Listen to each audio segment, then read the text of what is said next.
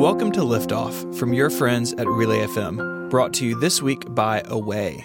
Liftoff is a fortnightly show where you don't have to be a rocket scientist to understand the latest news about space and related subjects. My name is Jason Snell, and I'm joined as always by my co-host, Mr. Stephen Hackett. Hi, Stephen. Hey, Jason. Welcome back. We're back in uh, in space. it never gets old, does it? It doesn't. It's fun to, say. Uh, we we have a confession to make. This liftoff is now not the only podcast we do together. That's true. That's true. For those who don't know, we are um, we're working on together on a podcast called Download that posts toward the end of every week. It's about the top stories, the things we think are most important in tech news during the week with a few guests. I'm the host, and Stephen acts as my producer, which means he's doing stuff behind the scenes and also uh, occasionally just appears to speak briefly, and then he goes away again. It's we're, it's it's a funny new thing we're trying. So people should check it out if they like if they like us. You know, you should check it out. If you don't like us, don't listen because we're on it. That's it's true. It's more of us. But it's like like this one. Why are you listening to this one too? If you don't like us, come on. It's good. We've had two episodes. Episode three will be at the end of the week. Uh, it's a lot of fun to to work on that. So yeah. We had a lot of people, so I can't credit anybody because I have like four emails and a bunch, like I don't know how many tweets, countless tweets about this, uh, and it's kind of been building, and thought we'd finally address it. Jason, are you familiar with like the the uh, ideas program with Lego?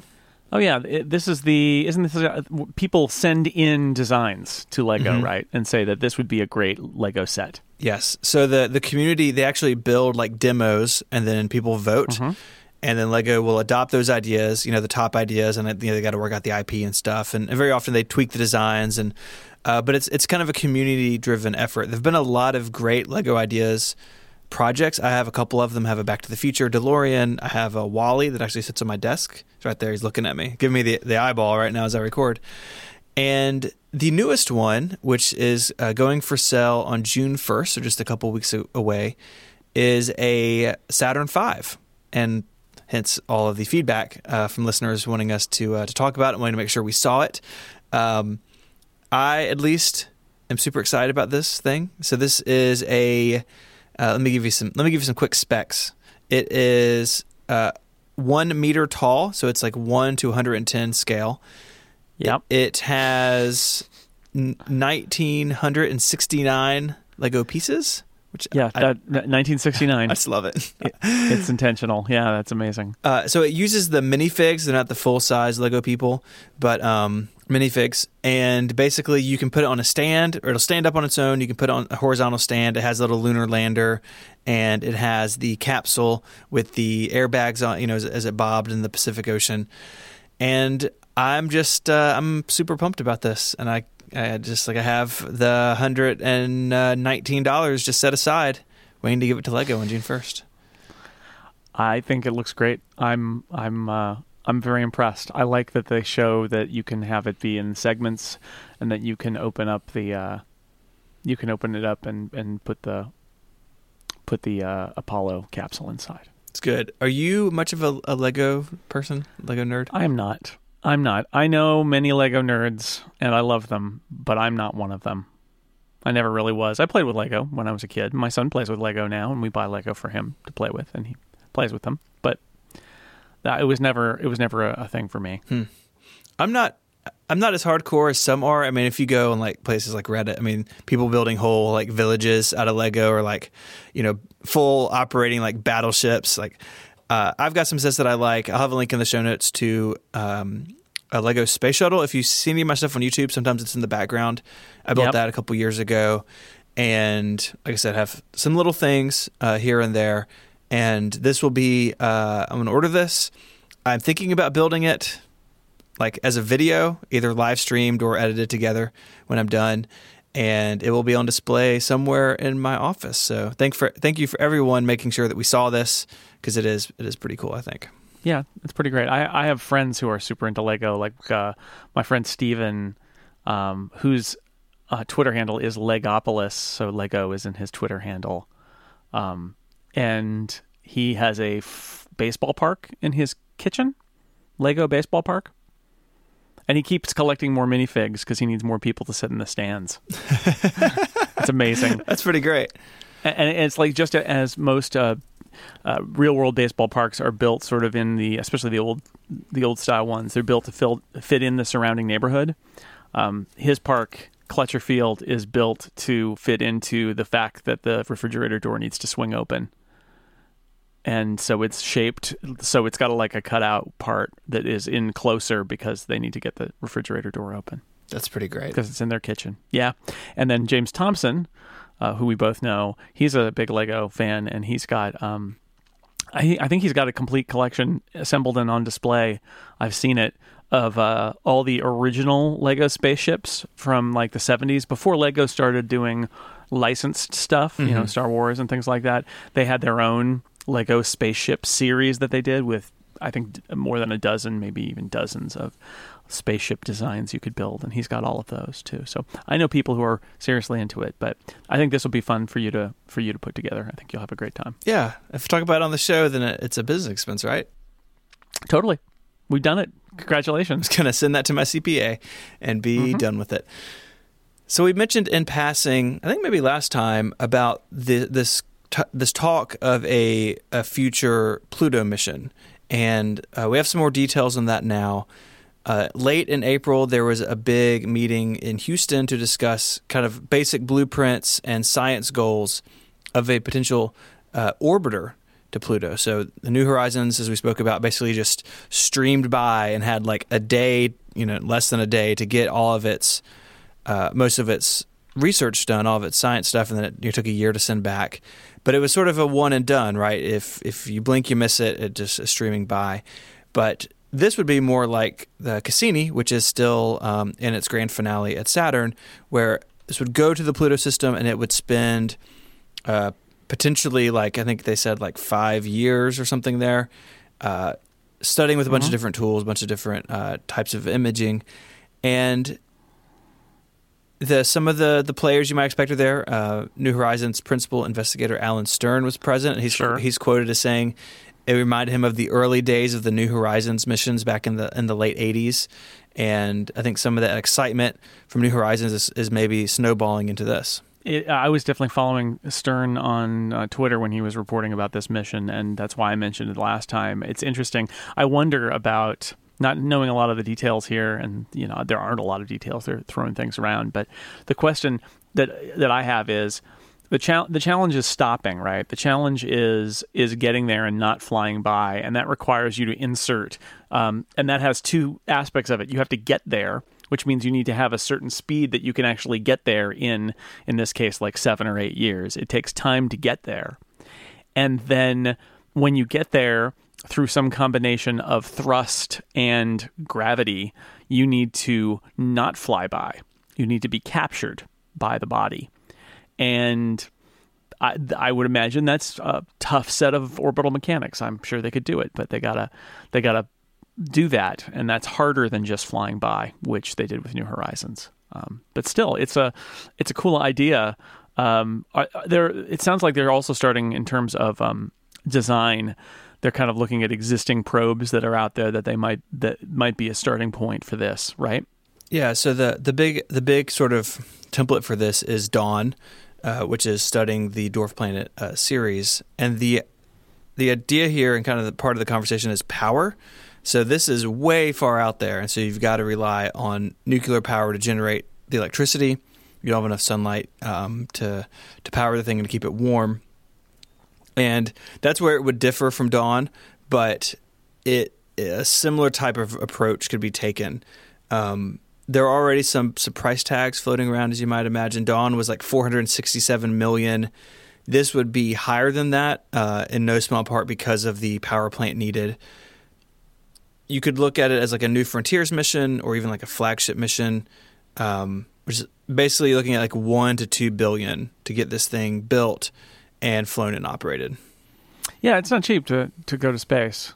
It's definitely uh, to go all the way out to Pluto, where you've got to have that nuclear pile because you can't do solar. Adds more cost on there, but uh, yeah. So they're talking about doing this. uh, wouldn't launch obviously until the 2020s or 2030s. It's going to be a while. So, given that they don't even have a plan yet, nor have they been funded to work on further on a plan, you know, there's a whole process you've got to go to. But I think it's interesting that the Team Pluto, basically, Team Pluto is on the march. They're uh, they're flush with their success with New Horizons and with all the things they learned about Pluto, and they're going to use that as leverage. We talk about political stuff on this show a lot about the politics of space and space funding. They've got some capital that they can spend, which is those mind blowing pictures of Pluto, and everybody was talking about Pluto, and that gives them at least a little bit of capital to make a case that going back there is worth doing it's tough because at least Pluto has been explored, and there are other objects that could probably stand a visit as well or a revisit. And I think that uh, definitely like uh, like Neptune is an interesting example of that, where you could you could look at uh, at Triton, the moon, the big moon around Neptune. But um, you know, everybody's got to got to make their case, and these people who've been working on Pluto for all this time um, and surviving, you know, its demotion to minor planet status and all of those things. Like, why would you not make this case to do to go back there? Because certainly it's an interesting world that we could uh, we could learn a lot more about if we were hanging around out there. So they're they're doing it. They're making their they're they're cranking up the machine and making their case. Yeah, and, and that's just how this thing works. You have a lot of ideas, a lot of pitches, and certain things move forward. Uh, today, kind of where we sit with this, I tend to agree with you that they are there are other objects, other places in the solar system. I think maybe should have higher priority, but you can't fault Alan Stern and this team of of building that pitch, like you said, riding that wave of publicity and scientific discovery. And you know, New Horizons isn't done. It's it's currently on its way to visit a uh, I forget the name of the object. because all these objects have weird numbery yeah, names, but um, it is still another outer planar object. Yeah, it is still uh, at work, and we will still see more from uh, New Horizons. But the lead time on this is so great that you, that you got to get started now. Yep. So, do you want to tell us about our sponsor this week? That's right. Sure. Um, this episode of Liftoff is brought to you by Away. Your lud- your luggage should not cost more than your plane ticket. That's what they like to say at Away. Away makes premium quality suitcases with fantastic features for under $300, go to awaytravel.com slash liftoff to peruse Away's collection of suitcases all made with premium German polycarbonate, which is unrivaled in strength and impact resistance and still remains lightweight. Away offers four sizes of suitcase the carry on, the bigger carry on, the medium, and the large, and nine colors to choose from. The interior of the Away suitcase features a patent pending compression system, incredibly help- helpful if you're an overpacker, which I am.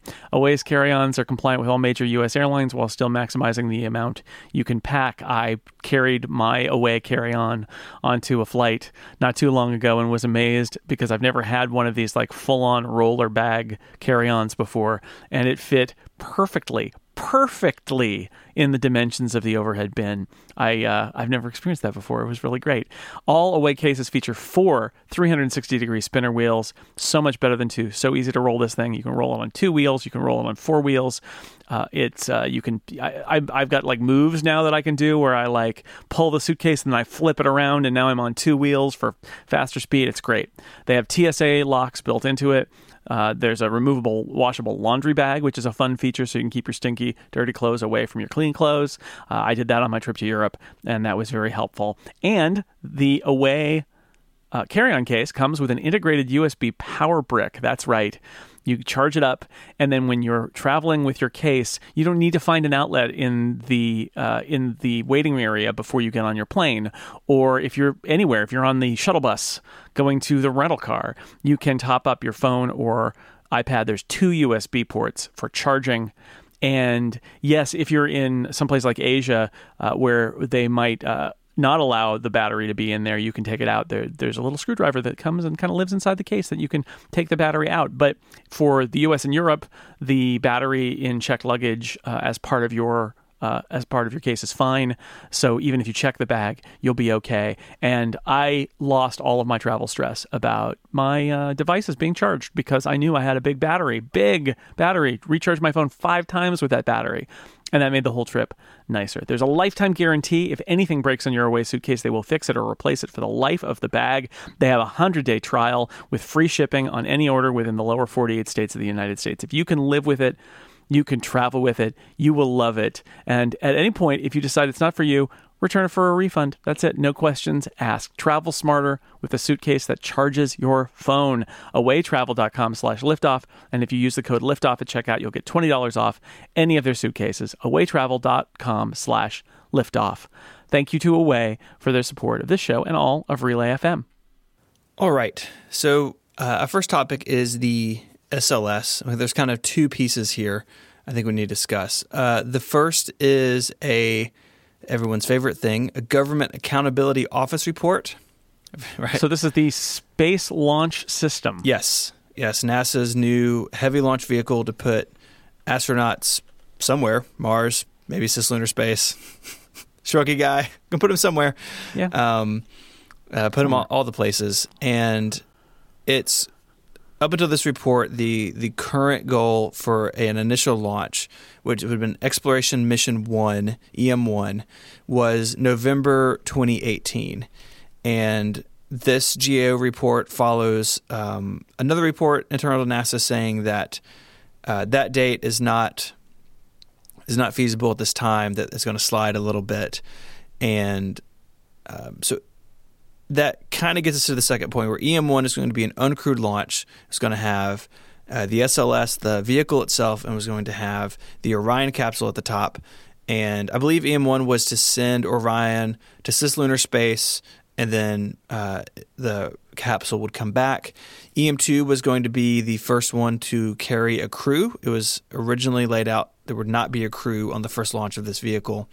And now as the timelines slip and as certain administration officials are looking for a win early, uh, there are a lot of rumors that EM1 and EM2 will sort of be collapsed into one mission and there will be astronauts on the first launch of the SLS, which is a thing. So they say. So they say. Maybe, maybe not. Maybe not. Yeah, it's it's unknown at this point. The um, in looking at at other crewed, uh, at least NASA programs, they had lots lots of uncrewed launches uh, before they stuck right. people at the top of those things. The the significant departure from that was the space shuttle, where it really wasn't designed to be flown without a crew, and so you had two astronauts aboard the first handful of shuttle missions, and as we spoke about on that shuttle episode a while back, really no way out if something went went south. Thankfully, it didn't, and those early shuttle missions were a big success.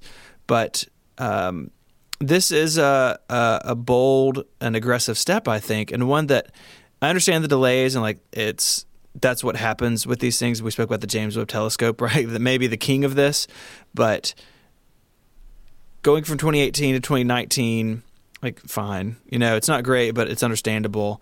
But putting astronauts on that first mission, to me at least, feels uh, too aggressive and would would more than likely make the schedule slip even more. That that date slip from fall 2018 to sometime in 2019 does not take into account the possibility of placing a crew on the flight.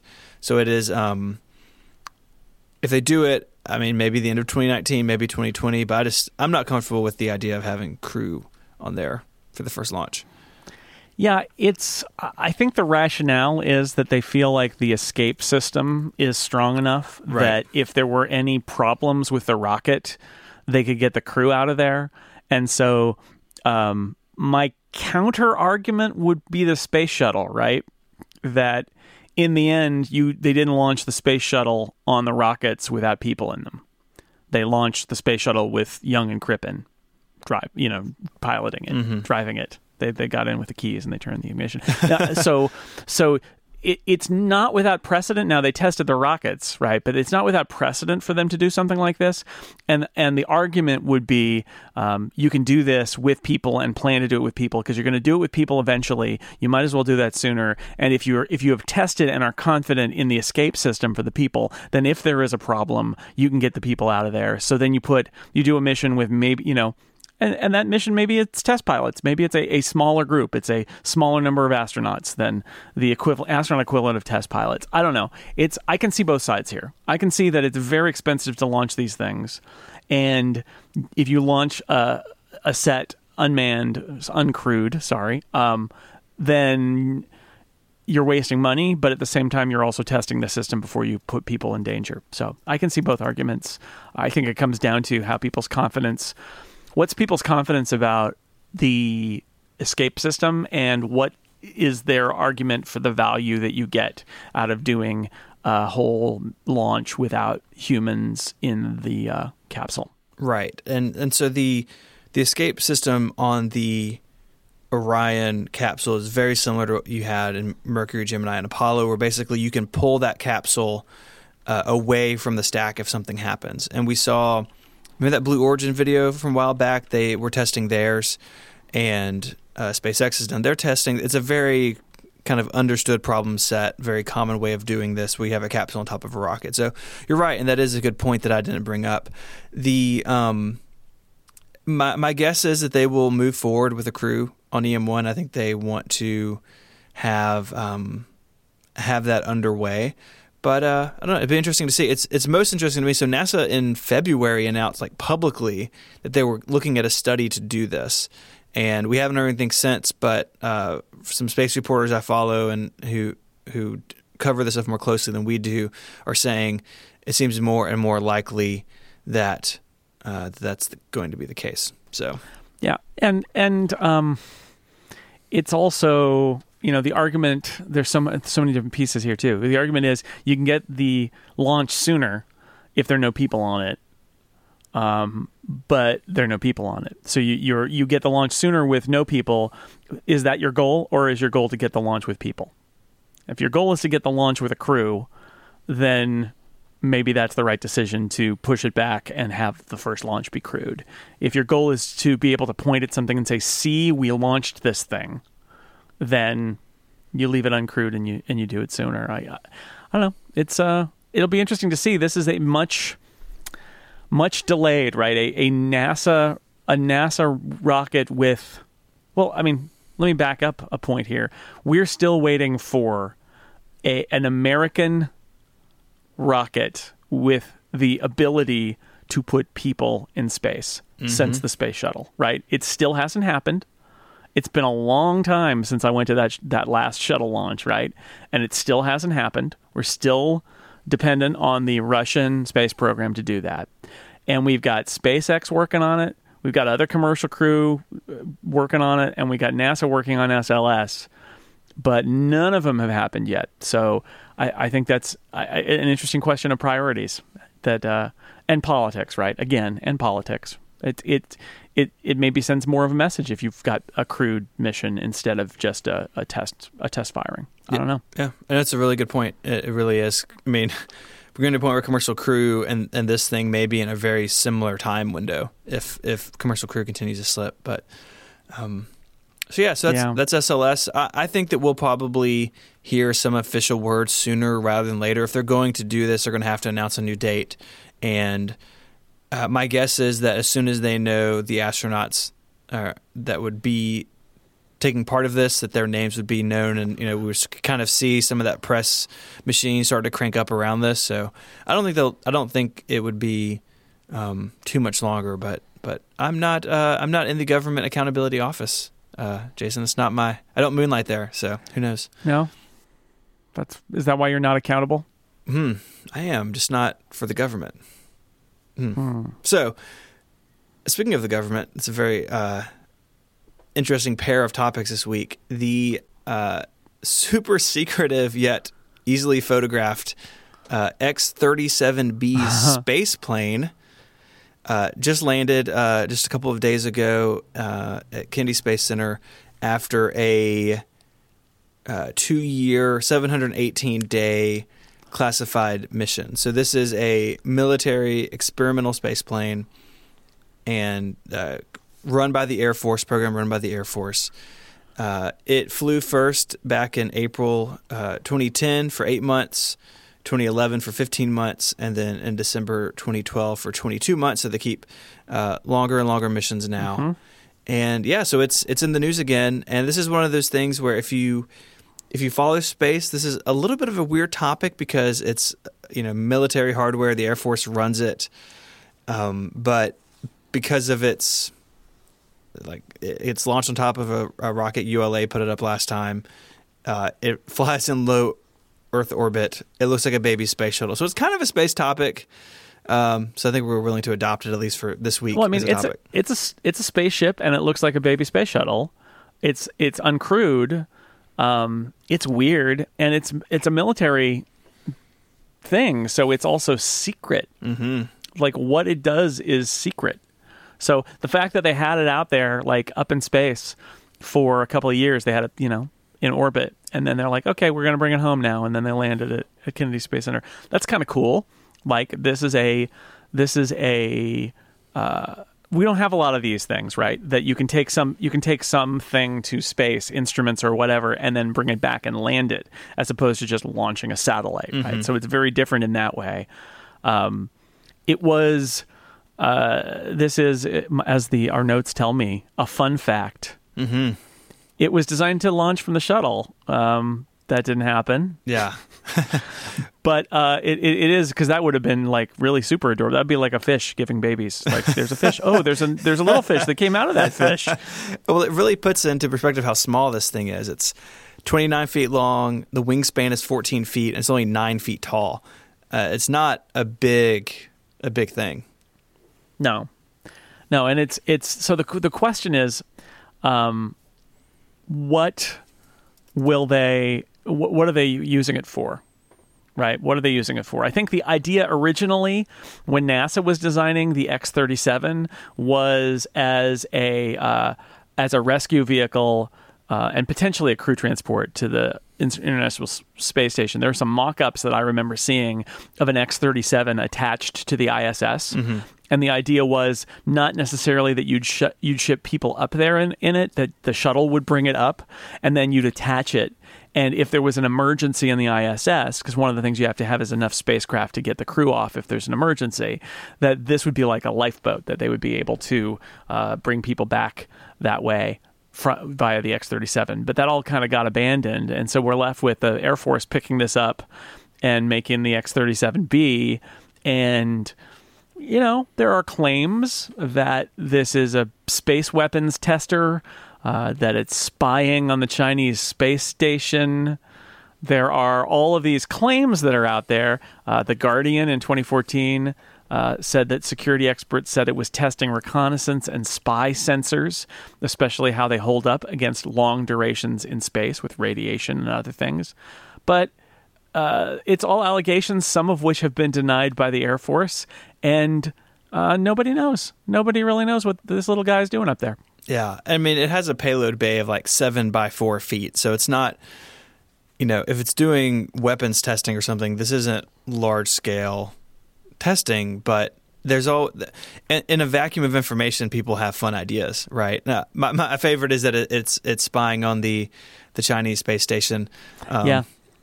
the a, a former U.S. Air Force orbital analyst was like, "No, it's not not really where it goes. I mean, the orbits are really They different." yeah, look at the orbits. It's not. Yeah, not but- not not what's happening. But again, the Air Force hasn't said. So he's like, yeah, maybe it's spying on the Chinese. That sounds good.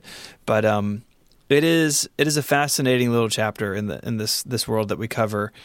Uh, it is um, there are like like even the number of them that exist is is kind of hard to pin down. Um, they are this Reuters report I'm looking at says there are two of them. yeah. Um, and I even read something. I didn't link to it because it was a little. It wasn't as reputable saying maybe that that's not Yeah. even true. But who who knows, right? But they've they've had they've had four missions now, um, at least two vehicles. They they are housed um, at Kennedy in old uh, orbit uh, old orbital hangars where they would uh, pull in the shuttle and work on it for like you know months and months to, to rehab it to fly again. Um, but yeah, it's just a it's just a fun little story. It's very strange. It's um the uh, X37B also. It sounds like the um. It's uh, this was its first Florida landing, so it's been landing. I would assume in Vandenberg.